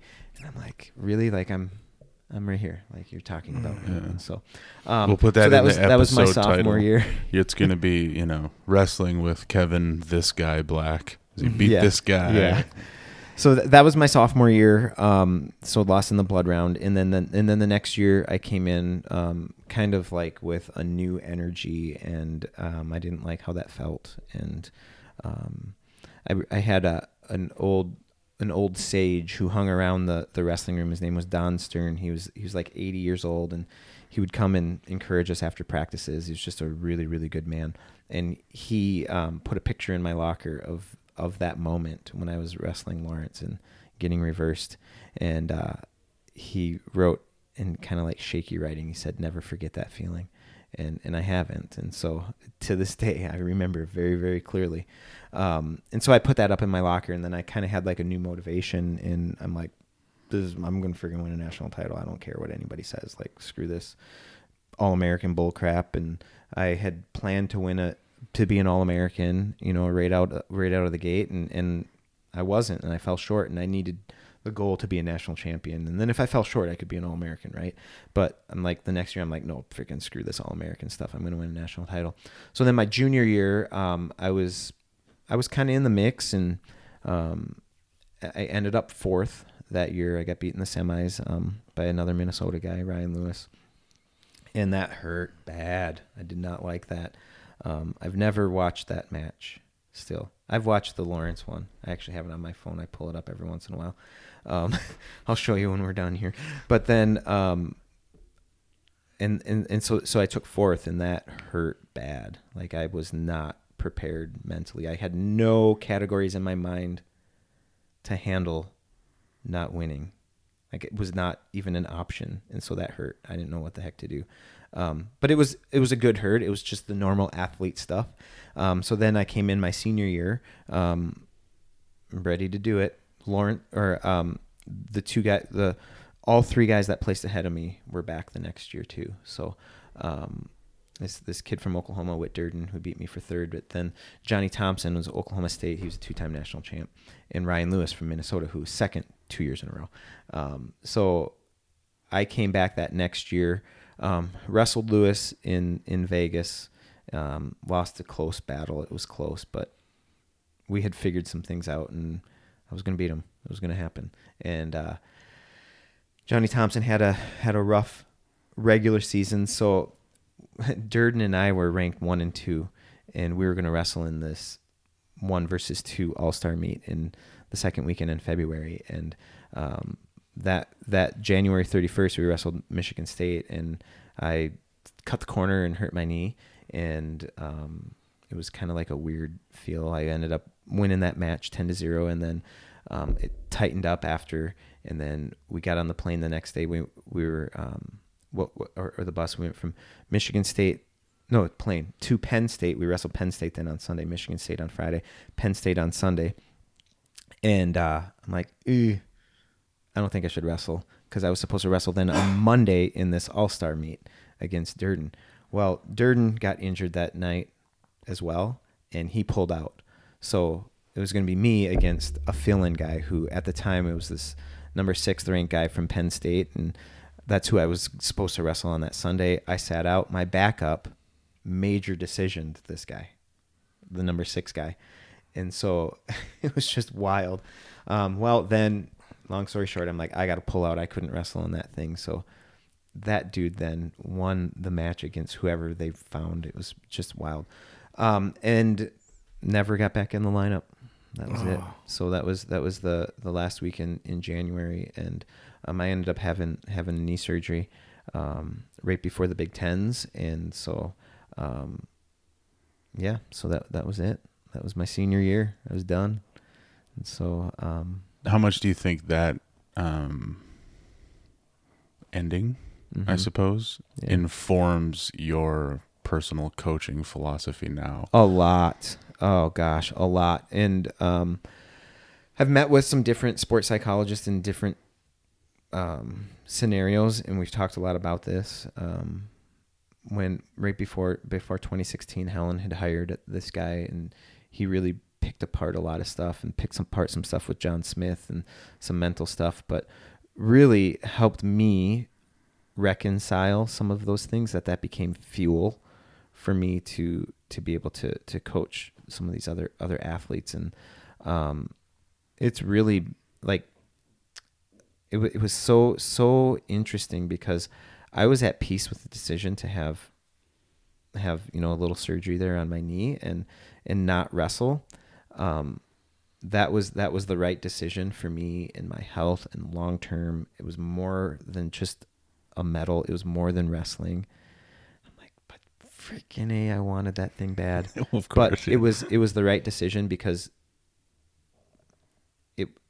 it made the things that I said about who I wanted to be true. It was a test, right? And it's like, okay, am I more than wrestling? Wrestling is just what I do, it's not who I am. Winning a national title would be great, but it's not why I'm here.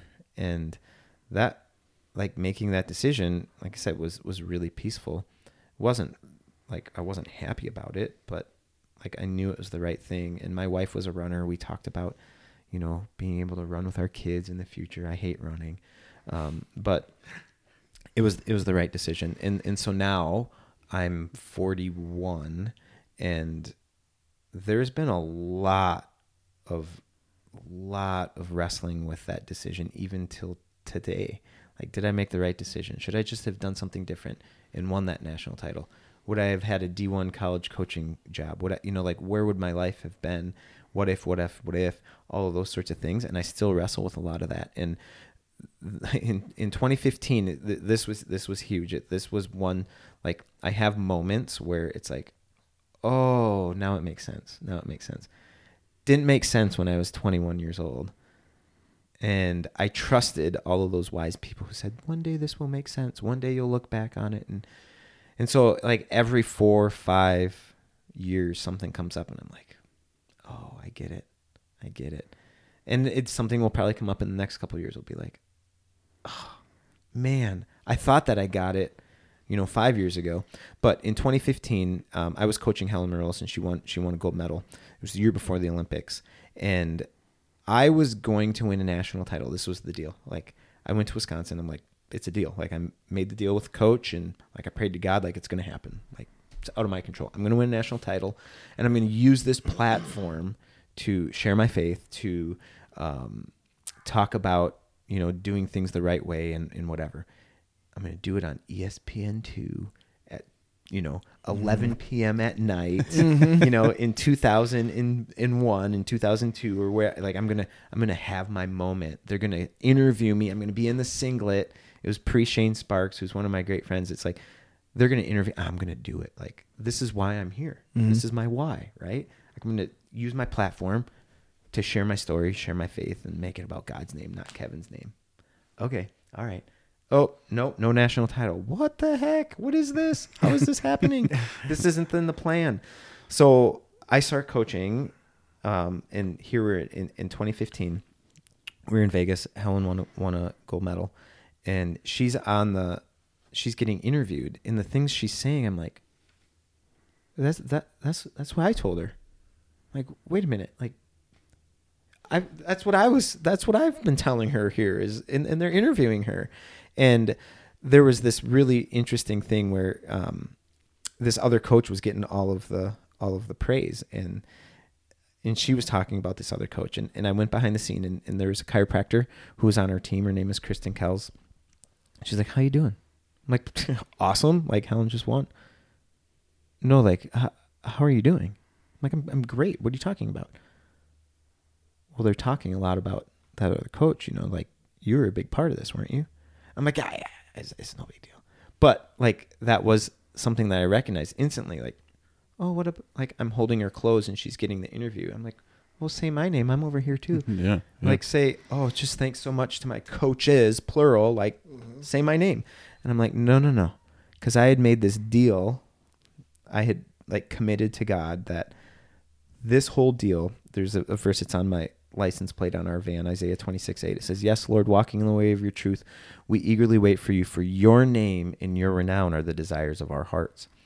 Your name and your renown. And that became like the confession of my life. It's not about Kevin's name, it's about God's name. So if Kevin's name gets mentioned, okay, what's going on? I got to check things here, okay? Because it's not about my name. And I had thought like going in and trying to win a national title, get my name up on the wall. Wait, it's not about my name. It's about God's name. I was going to use that platform and talk about God. And I'm like, oh, darn it, it didn't work. And then in 2015, here's Helen. She's saying all these things that I was going to say. I'm like, oh, I get it. That platform's bigger. That platform she's on isn't E ESPN2 on a Saturday where we get 10,000 viewers. She's on an international platform. We're going into the Olympics. She's got a chance to beat the biggest Olympian in the history of our sport. And she did in 2016. I'm like, okay, I think I get it here. I thought that my platform to share my story was going to be winning a national title, right? And then it took 10 years later, well, more than 10 years, and here's Helen on an international platform reaching people in Japan, in the Ukraine, and in the Democratic Republic of Congo.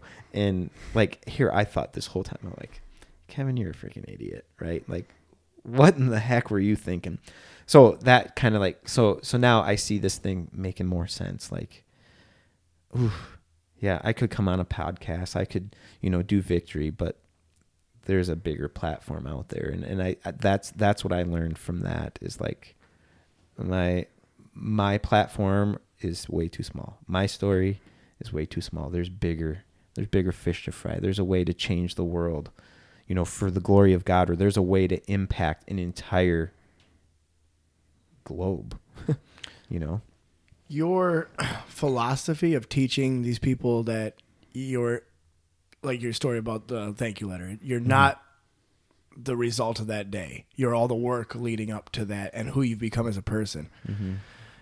And teaching people to play and have fun while getting the best out of themselves. Yeah, you share your story on ESPN too, and you're I didn't. well, no, I'm saying if you would have, if you could have, No, yeah, right? yeah, yeah. And you get Yeah. that small platform, even if that leads to a D1 coaching spot where you're Mm-hmm. teaching kids at Mizzou that lesson, right? And then they teach it to their kids. But here you are, already have hit that international gold. Le- your your your message got out on that gold level platform. But there's such a strong potential that that's not going to be the last time it happens. Right. You've got world team trial people going from your place to world team trials over and over again, Olympic trials over and over again, and they're landing. and they're getting this huge, the biggest stage you could have asked for, multiple times over versus your original idea of having it hit once. Right. And it's and I, I think it is a message that needs to be heard worldwide. Yeah. And and yeah, it's it's amazing how it got your Yeah. school. You got your school at the exact right moment back. Mm-hmm.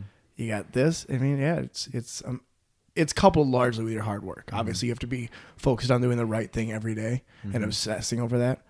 But yeah, and couple that with the idea that there's some kind of fate involved in it. Yeah, Mm-hmm. Yeah. The, the message and the mission are the point, not the checkpoints that feel important along the way. yeah. Yeah. That's what coaching And you're living so that proof. teaching is. right. Yeah. yeah. right. You're living that proof on a very large, grand scale. and and I'm not gonna I'm not going to um like uh doubt or short short change um the bigness that's out there. Like, you know, I didn't understand what had happened when I, I got injured and, and didn't win a national title. I didn't understand that. And then, you know, we got to 2015 and, and here Helen won a gold medal and I'm like, oh, I understand it more now. And then we move forward and there are other little things that have happened where I, oh, I understand this more now. Like this is making more sense. But we're not done like discovering those things. Like something huge is going to happen where like it's going to be bigger than even Helen winning a gold medal. Like maybe we're done winning gold medals. You mm-hmm. know, maybe maybe we've got a president of the United States at victory. You know, mm-hmm. I don't know. Like why why why can't I think that? Why can't we think that there's some like there's something huge that's going to change change the world? Like Just like we talked about those minor details in the day that make for successful people later on, and people don't see those little details, there is a chance, and maybe it hasn't happened yet, maybe it is happening, but I don't want you to miss this if it is happening when it does happen. But what you're teaching people in the venue you're teaching through wrestling and through just being on the mats, we know one of our obsessions about this as adult not competitors because we don't right? But as adults who People are involved. into this lifestyle right? You're teaching so many people how to be and this is cliche yes but to the finer point you're teaching people how to be the best version of themselves mm-hmm. over and over again. It hits the large platform m- that message goes out to more people who are going to take mm-hmm. your message and radiate it across.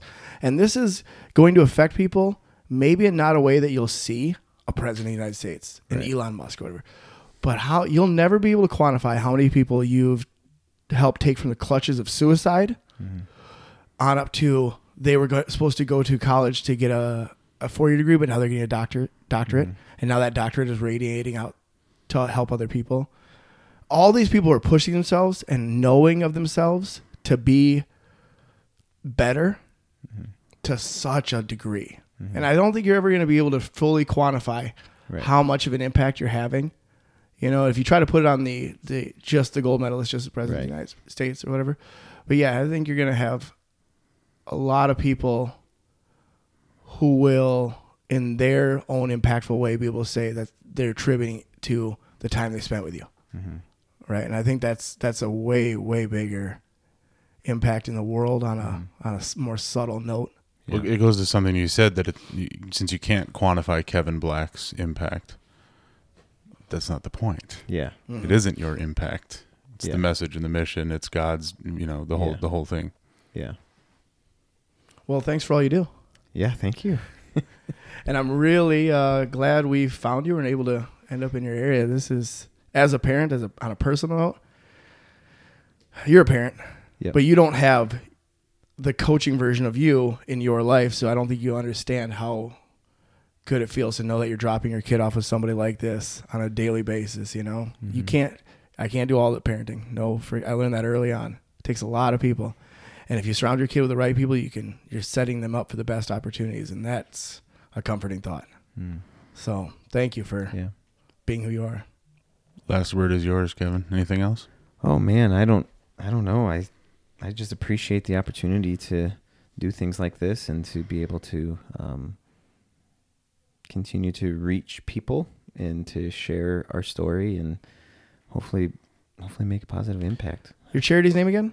The Heart and Hustle. The Heart and Hustle. Yep. And When a kid from the Heart and Hustle Mhm. grows up to be a world leader, Mhm. a world game changer, man, you are gonna you're gonna do a backflip right out of your skin. Yeah, that'll be fun. Cool. Thanks, brother. Thank you.